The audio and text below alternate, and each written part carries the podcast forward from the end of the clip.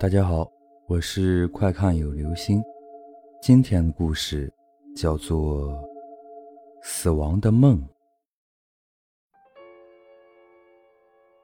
嘿，兄弟，你知道我今天梦到谁了不？张明阴笑着问我：“谁啊？”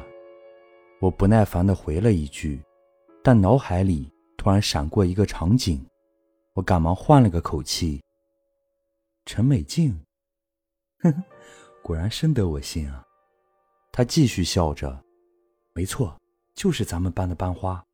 他居然问我愿不愿意跟他在一起。”我沉默着没有接话。唉，可惜是个梦。他又叹道：“今天要是再梦一次就好了。”随即陷入自我幻想中。我想了一下，释怀的笑了笑，或许是个巧合吧。不过今天他好像没有来，或许是生病了吧。上课后我就忘记了这些。下自习后和张明一起回家，他又提起了那个梦。小易，你说今天晚上我还能梦到他吗？去去去！你一天只知道女人，小心以后栽在女人身上。哎，你不知道，能和她在一起，死了都值得。张明一脸向往地说：“我没来由的一阵寒意，兄弟，话可不能乱说啊！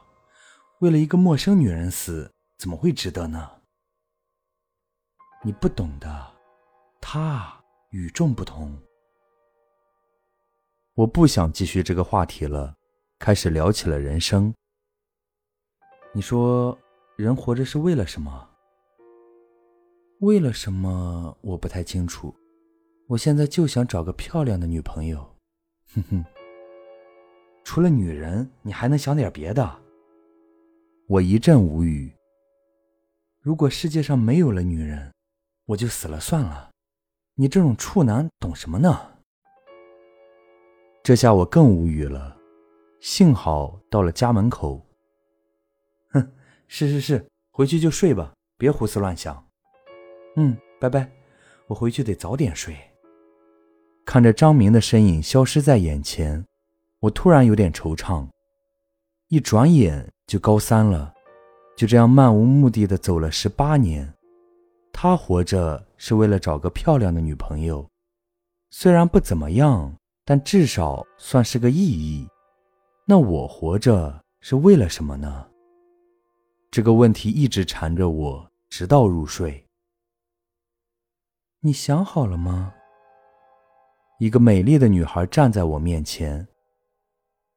愿不愿意跟我在一起啊？我……我一时间有些迷茫，不知道该说什么，只是凝视着女孩的脸。越看越觉得熟悉，陈美静。我心底一惊，哼哼，你能和我在一起吗？他慢慢靠近，轻轻搂着我。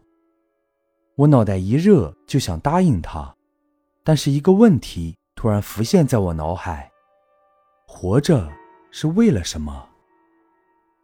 我陡然惊醒，汗水已浸透了衣服。又是这个梦。第二天，陈美静仍然没有来，但张明也没有来。叮，上课铃声响起，老师一脸沉重的走进来。同学们，我有一件事情要宣布。他沉默了一会儿，然后很不情愿的说：“哎，我们班上……”永久的少了两个同学，我心下一惊。不会是，也就是今天没来的同学？什么？不会吧？不可能的！一时间，整个教室喧闹了起来。作为班长，我站了起来，问道：“他们是怎么死的？”就在刚才。张明的家长打电话告诉我，张明昨天晚上睡下后就再也没有起来了。